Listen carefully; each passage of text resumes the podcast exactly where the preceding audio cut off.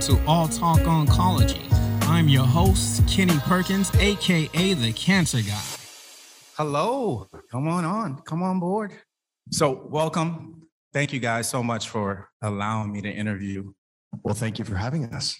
Well, you know, I, as we're talking about advocacy, I think, you know, a lot of cancer uh, increasing, unfortunately.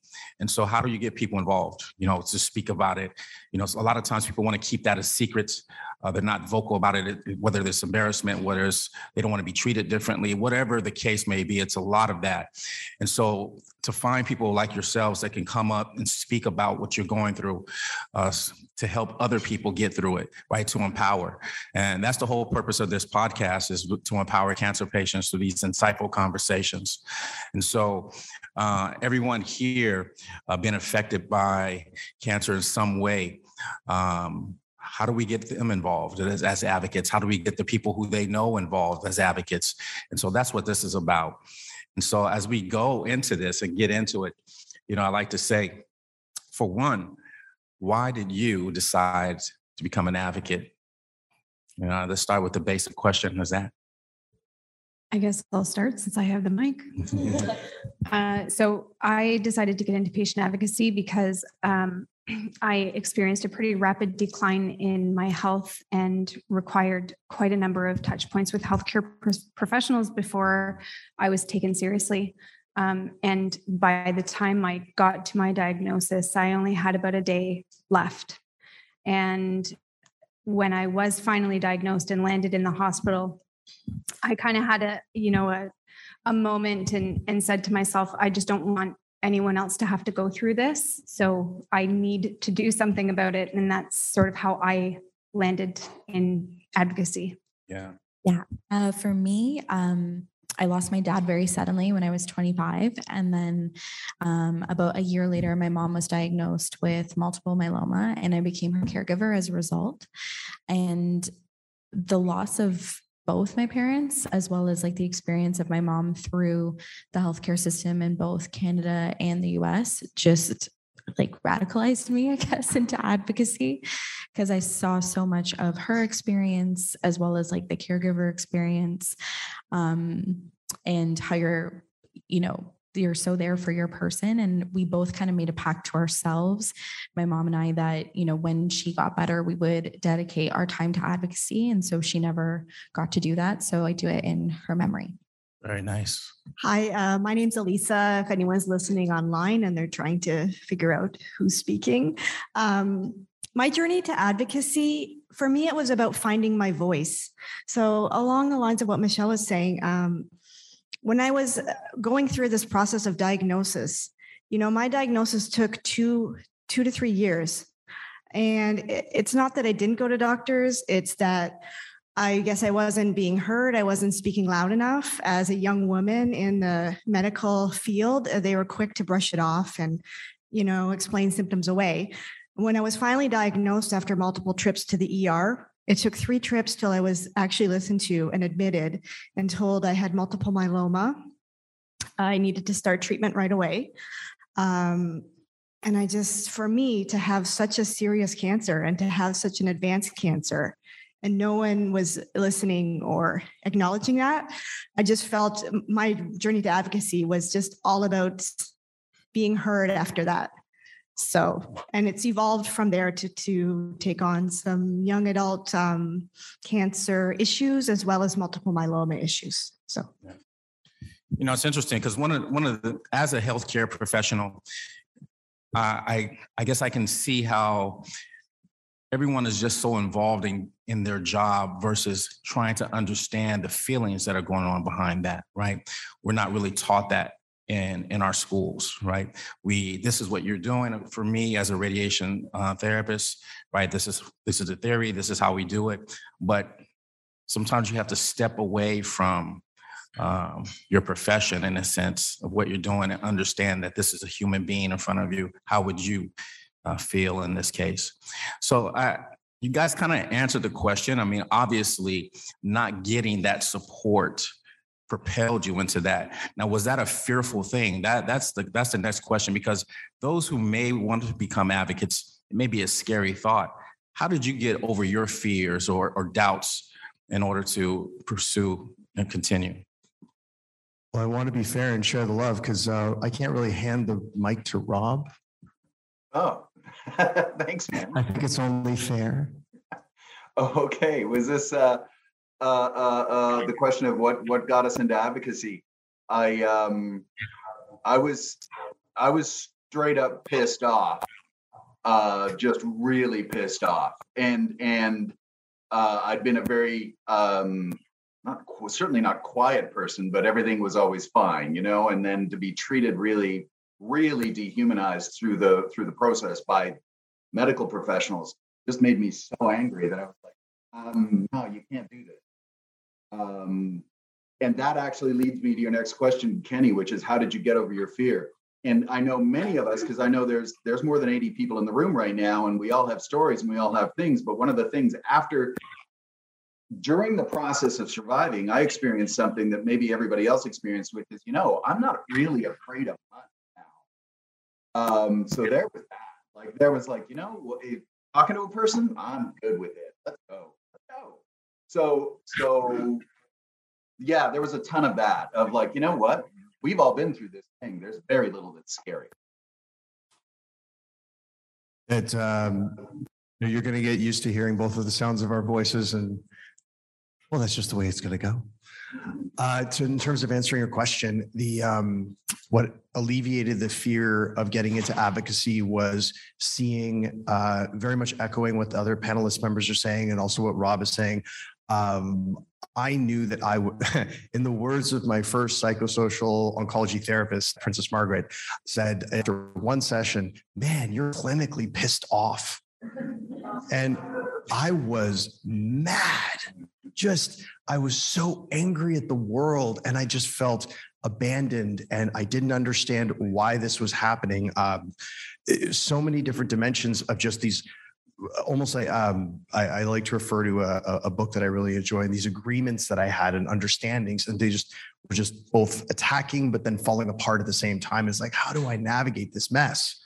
And I started having these moments thinking back of being in treatment and seeing other survivors going through what they were going through at varying stages. And it just, this inner twinge kicked in of, hold on, I'm like the oldest of my sibling crew. What would I do? And then looking at my demographic, I had to do something. It was just that internal feeling of, I know what it feels like to not get that help. So I have to do something. And that's what's led to now. So hopefully that answers the question. I just wanted to, you know, concur with my other panelists that, you know, they had a, I said it a little more, you know, meekly, but yeah, we were, you know, we were pissed off. We were upset. We, my family, you know, how could this happen to you? How could, how could you have like a advanced cancer? So initially it was anger, I think, that drives you to use your voice and to speak up. And, and then for me, sustaining my advocacy was, uh, you know, as Peter, Peter said, there wasn't resources out there for me. You know, as a young person with multiple myeloma, there's not a lot out there that's, you know, talking about myeloma and your age and stage. Um, myeloma is generally an older um, person cancer. So for me, you know, if there's nothing out there, you gotta, you gotta make it, you gotta find that voice. So for me, that's what sustained me. So for those that are maybe on the fence, right? I mean, sometimes we in here, anger pushed us, not getting the support. You're like, no, something internal kicked in, right? So for those that are on the fence, they're like, okay, they, they may want to do it, but how do I go about doing it? You know, how did you get past any of that to move forward in the, in that process? Um, a whole lot of soul searching. Mm. That was it for me. Um, I knew that I wanted to do something about it. I had no idea what that would look like. And I think I recognized that I needed to do a lot of internal work before I went out and tried to help other people, because I felt there was fear, but the fear happened before the diagnosis and had happened for many years before the diagnosis. And then at diagnosis was anger, and there was definitely confusion, and there was definitely self-doubt and all kinds of other things to contend with. So I really had to get clear with myself before I could go out and help anybody else. I think for me personally, I did the opposite. I didn't think at all. I started doing anything because in a way it was a coping mechanism for me to be able to share the experience that I had had as like, you know, a twenty-eight year old orphan, for better or for worse. And the experience that both my parents had or didn't have. Um, and it was messy. It was extremely messy. And, um, I think I was just in such a vulnerable place that like, I didn't care. And I just took up space in a way that I never have before. And that prior to this experience, I never would have done. Um, and then I could think refined it after that. But as someone who's like a chronic overthinker, this was very uncharacteristic for me to just go out there and lay it out. Um, and I'm glad I did, but I also look back and I'm like, hmm, interesting choices. But we did what we did, you know? You know, here, here, here. I was, was going to ask if Rob wanted to. Rob? Yeah. Thank, thank you, Peter. I appreciate that. Um, I'm always thinking about you. Sorry about that, Rob. Uh, right on, right on, right on. Um, uh, it's really interesting too ab- about being on the fence, Kenny, and I, I one hundred percent get that. I, I also say that not everybody advocates in the same way, and it's one of those things. I mean, we've we're on a committee, we're doing a thing. And we're thrilled to be part of this conference. And, and it does not have to be this. I mean, we, you can advocate in whatever way you choose. So, you know, those of us in the world who are raving extroverts, we're, we're, you know, kind of wired for this kind of thing. Um, but I think one of the best, best, most effective ways we can advocate is for the people who are around us. Um, and that might mean having a late night phone conversation with a good friend or family member who's terrified. Like that's, that's advocacy. That's serious advocacy. And, and so I think there's so many, so many different ways to do it. And, and we just have to be kind of open to find our way. And, and, um, we've had the things just kind of falling into place sometimes. That's, that's really happened. So it's, it's one of those things that sometimes the path just kind of presents itself to you. At least that's been my experience.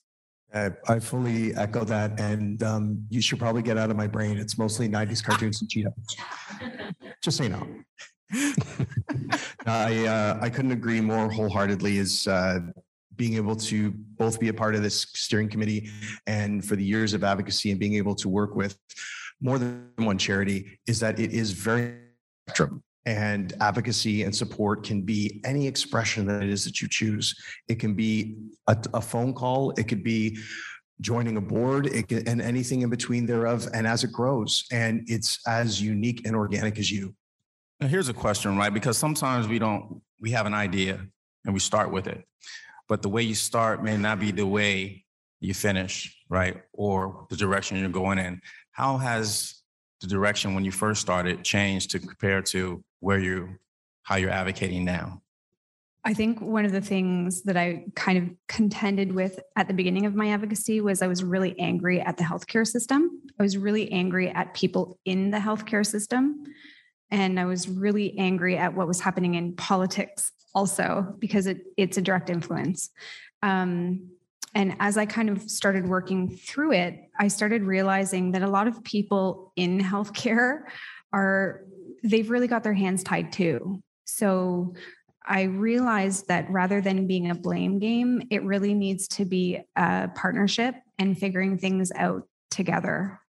Um, for me, initially, my advocacy, I just had to tell my story, and my story was mostly my diagnosis story.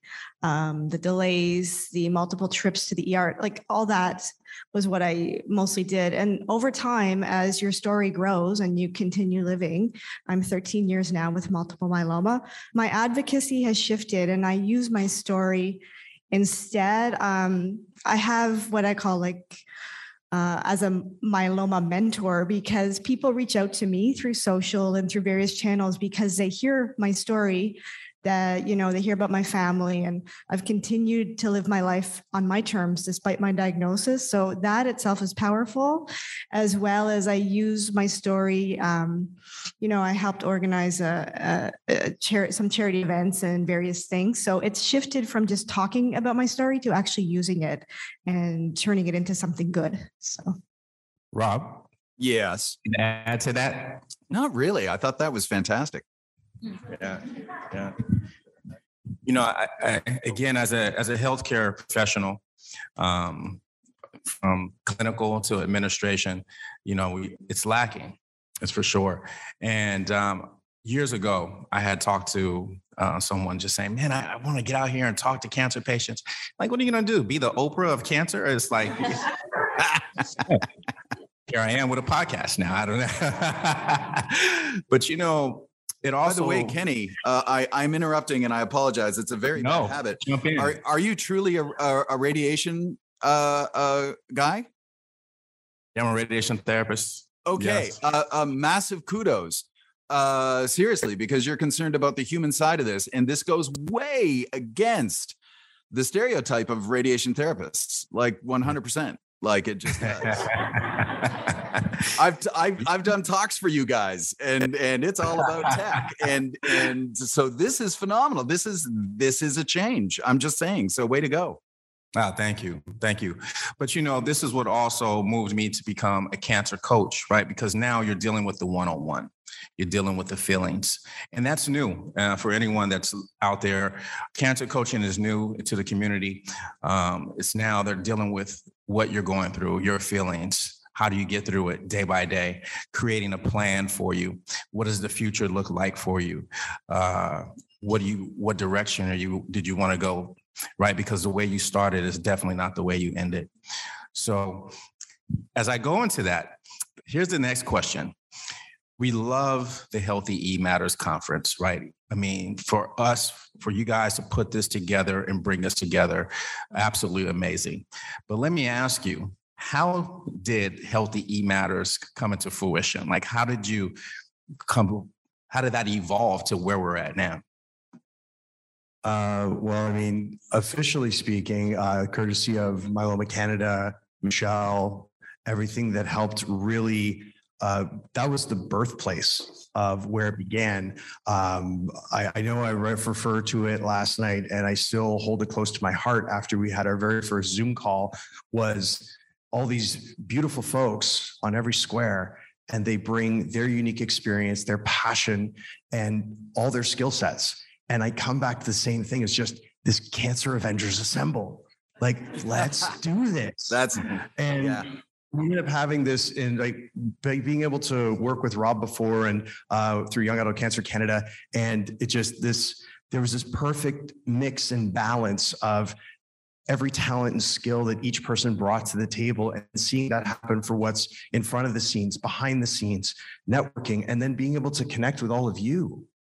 And seeing where it is now and the kind of the, the gravitation and the traction that comes with it is just, um, I, I don't know if we could, I mean, I don't know if we ever even talked about what it, you know, would look like after five years, but this is, you know, basically going into year two and here we are.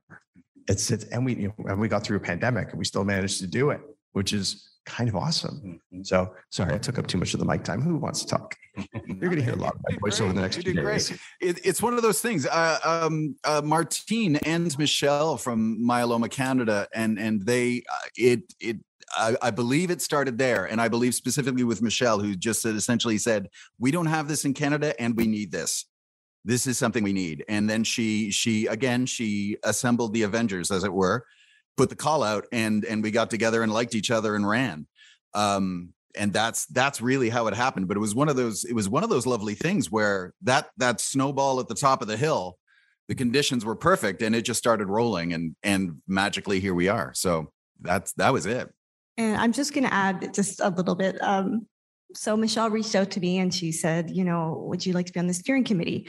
And I think we're all too modest. I think everyone in this room would say, well, you know, I don't do that much for the community. I'm not a big advocate. So I was kind of along that lines. And she said, no, like you've done X, Y, and Z. So, you know, come and we're we're going to have this. I want to have this, this conference and this community, build a community is really what we're here for. So, you know, just our meeting and, you know, our initial conference was just pulling together um, connections from the steering committee and there's people in the room. And so here we are at the second conference. And again, we're here as a community and we're going to grow and we're going to pull everyone's talent in the room. So it's not just about us as a steering committee, it's about the community. So. Yeah. And, and I really want to say too, Kenny, and, and on, uh, if, if I may, on behalf of everybody in the room. I want to do a huge shout out to our sponsors, uh, because this was a different idea. And this was a bit of a not strange idea, but it was very, very unique. And our sponsors jumped on board. Uh, they gave us so much wonderful support for our first conference in the spring, and now they're back again. And none of this would be happening without them. So uh, massive shout out to them, and round of applause, please, because they made all this way possible. You know, with that being said, you know, I, I think it's only fair that we open this up to the audience and discuss uh, if there's any questions or anything like that, because let me tell you, I, as I spoke with the steering committee, um, they had some great things to say. One is that as an advocate, each individual has their own unique story that they're bringing to the table, right? So I thought, man, that's amazing, right? And the second part about it, it said, you know, um, you always know more than you think you know. And so for those that are out here that are maybe thinking about advocacy, you know, do you have some questions that you want to propose to the committee? Yep, we have a question here from Angus. Hi, Kenny. My name's Angus Pratt. First of all, I want to thank the committee for putting this great conference together. It is absolutely unreal how many connections and what happens here. But I want to go back to something that you raised early in the in the conversation around anger and being pissed off and upset and how all of that happens, and ask you, how does that connect to the community and, and the support that you get from the community? Uh, as somebody who very transparently has my moments where I say, I'm angry right now, and I'll just openly express it just so I can get it out of my system. Um, I feel that like any other type of really potent emotion, that's something that inherently connects us, where it's that ability to identify. Um, you know, speaking earlier about uh, the advocacy side of things, uh, in terms of, you know, diagnosis, what I found most concerning was how I was told right off the bat, they said testicular cancer is the most common cancer among men between sixteen and twenty-nine. And the first thing I thought was, where are they? Never met one. Didn't even know it could happen. Last time I heard about testicular cancer, it was a bad joke in Scary Movie three. And it was, I, and now I look at it completely differently, where it's like, oh yeah, that is funny. But to answer, to answer your question, um, I feel that although it's not necessarily, anger has to have its healthy expression, however you're able to find it in yourself. But the fact that we can share that commonality where we go through our steps and process, that's something where we identify with each other. Where it's, in the words of that previous uh, psychosocial oncologist, I was clinically pissed off, and I had to find other people who were who got it, who understood. I hope that answers that.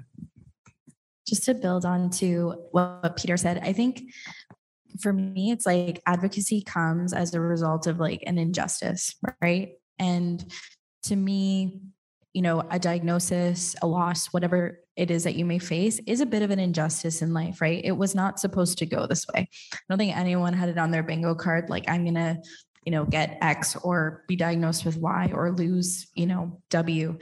Um, and I think that creates like the perfect storm for people to want to take action, because it's a brave choice to take action. It's a lot easier to just fester and isolate and, you know, pull yourself away, but to lean into that feeling and embrace that feeling with open arms is very powerful, scary, and not the common choice. So I think everyone who leans in and is okay with just being vulnerable and, again, taking that fuel for injustice and turning it into advocacy and growth, and which ends up being like that communal experience, is, is very brave and very special.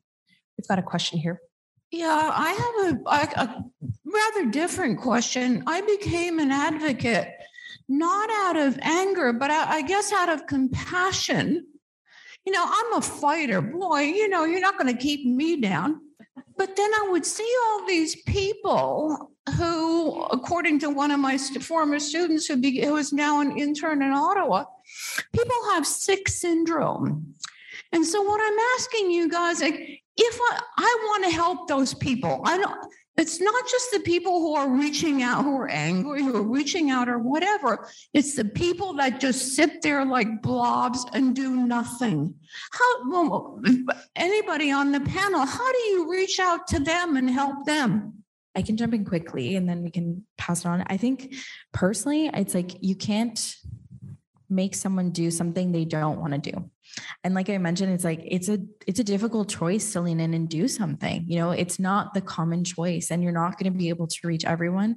And that's okay. There's been times where I've tried, you know, I'll always try. I'm always on Instagram. And I feel like, I swear, like once a quarter, it's someone who has had a diagnosis or lost someone and they're very young. And I'm like, that's me, that's my cue. I'm here. Um, and sometimes you just can't. And that's okay. Not everyone has the capacity, which is why I acknowledge everyone's capacity here today. So, um, like I mentioned earlier, I definitely dealt with a lot of fear in my life prior to being sick. And a lot of, you know what, I spent a lot of time trying to be somebody that I wasn't. And I was always trying to keep myself nice and tight and be what society expects me to be, and don't say the wrong thing and don't do the wrong thing.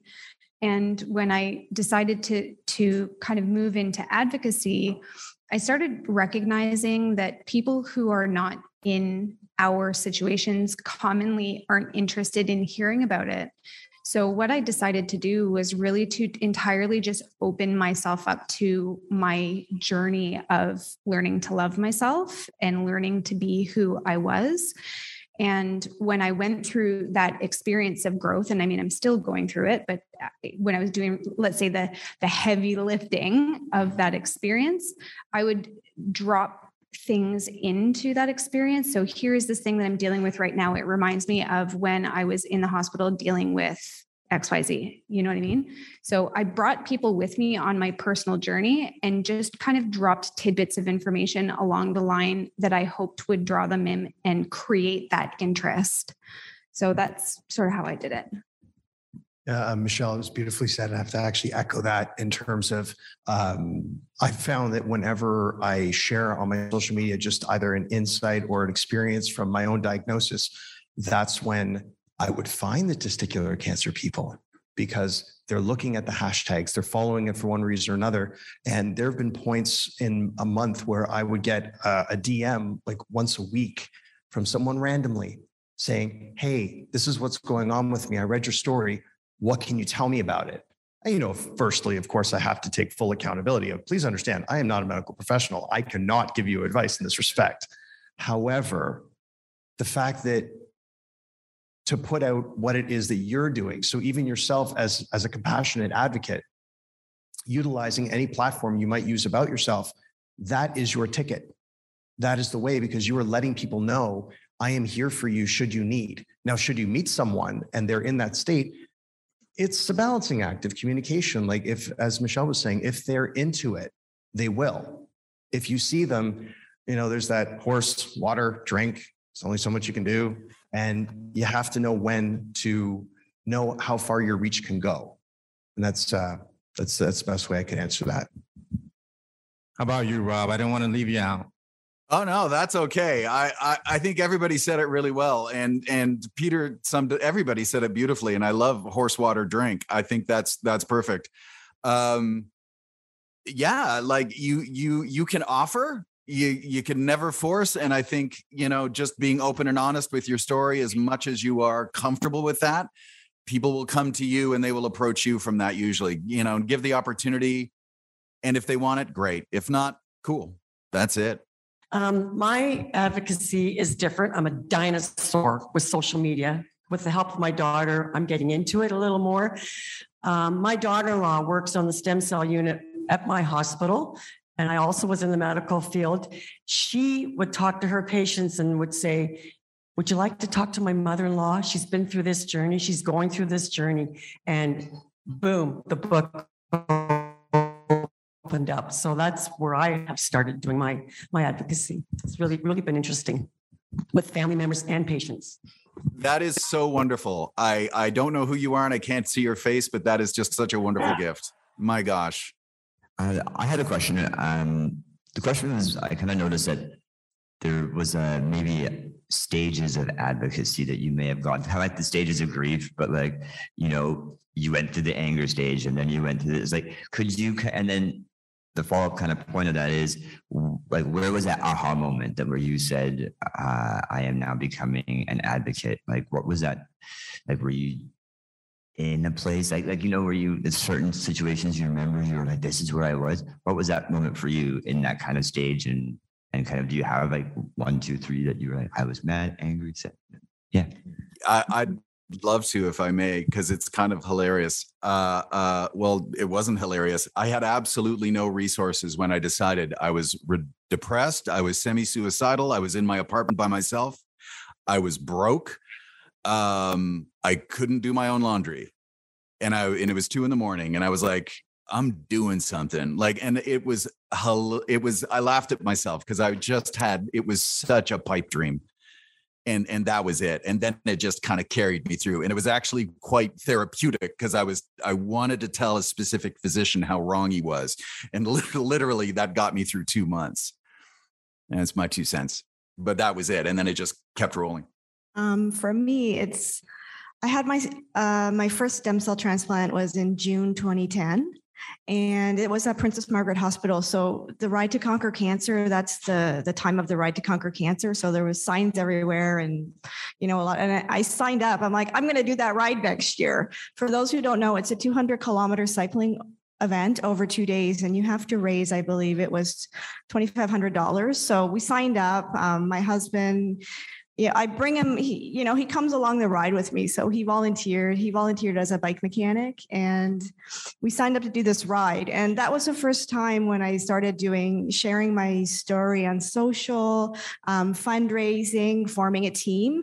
And I think we did the ride two years. I was able to get in shape to do the ride, which was a miracle, considering I could not even walk a flight of stairs when I left the hospital, but we did it two years, and over those two years, we raised about ten thousand dollars for the Princess Margaret um, Charity Foundation. So that was the first time I was able to see that, yeah, your story is powerful, and you can use that. Um, how you choose to use that is up to you. So, uh, echoing uh, my co-M C, uh, the aha moment ended up being uh, a bit more on the funny side, and uh, also got my treatment at Princess Margaret Hospital. Uh, I remember just trying to process uh, being in treatment at twenty-six, and a majority of the other patients were pretty much sixty plus. I had nurses that were younger than me, and I was just trying to wrap my head around it, trying to find some, for lack of a better word, try to find some grace.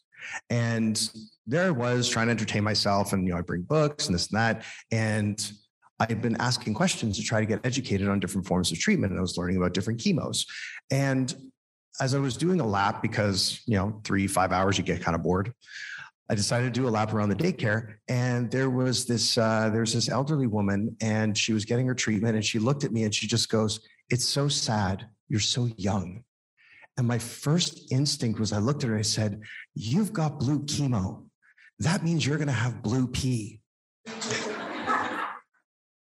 As I started walking, I heard this hysterical laughter behind me. And when I finally got my way back to the chair, one of the nurses came up and said, "Do you know that's the first time she's ever laughed?" And then it was just, I got this. And it seemed like, why not? And in the process of, I'm really transparent about this, during my treatment, I was a huge fan of real-time watching Buffy the Vampire Slayer. That was my jam. Every episode made sense. And now, so many years later, twenty years later from first diagnosis, I'm known as the guy who's got the tattoo on his forearm that says "fight cancer like a slayer." And the times that I've gotten smiles and people point at it and they say, "Hey, you're that guy." I didn't know it was going to be that guy. I was somebody making fun of another person with blue pee. But it, in, in that moment, it made sense. So yeah, that's uh, the giggle is what led me. Um, I kind of took a bit of a different approach myself. Um, I, uh, so for me, it was a little bit of a slow drip. The day I was diagnosed, that was definitely the day that I was like, hey, I need to do something about this. Again, I had no idea what that would look like. Um, but I just kind of started reaching out to people and asking questions and, you know, researching different organizations. So there's an organization in, in Toronto, it's called the Nanny Angel Network. And I wish I had known about it when I was going through treatment, because they are a nonprofit who provides support to moms with children going through um, cancer. And I just thought that it was the coolest thing. And I wish I had known about it myself. So I reached out to the president and C E O of the organization and said, "Hey, I love what you're doing and I'd love to have lunch with you." And she said yes. So, so, um, so for me, I think when it flipped and I was like, "Hey, I'm doing this thing," is when I had made enough of those connections and those people started coming to me with questions. And that was the first time that I was like, "This is cool." Yeah. Well, I just want to thank the entire committee for allowing me to interview you, for you to uh, allow me to listen to your story, sharing your story with everyone else. You know, advocacy is not for the faint of hearts, but each person has their individual story. And so hopefully we picked up on that today, is that if you have something to say, you know, by all means, speak up, you know, because you don't know who can benefit from that. And most important, they asked me, "Why did you start this podcast? Why did you why did you start All Talk Oncology?" And the why is because, you know, there's a need. A lot of times cancer patients, uh, people that were diagnosed, uh, they get counted out. And for me personally, I know what that's like to be counted out. And so can, being diagnosed with cancer doesn't necessarily mean it's a death sentence, but people need to know that. And so in order to be, uh, to get that news put out into the universe, into the world, we need advocates.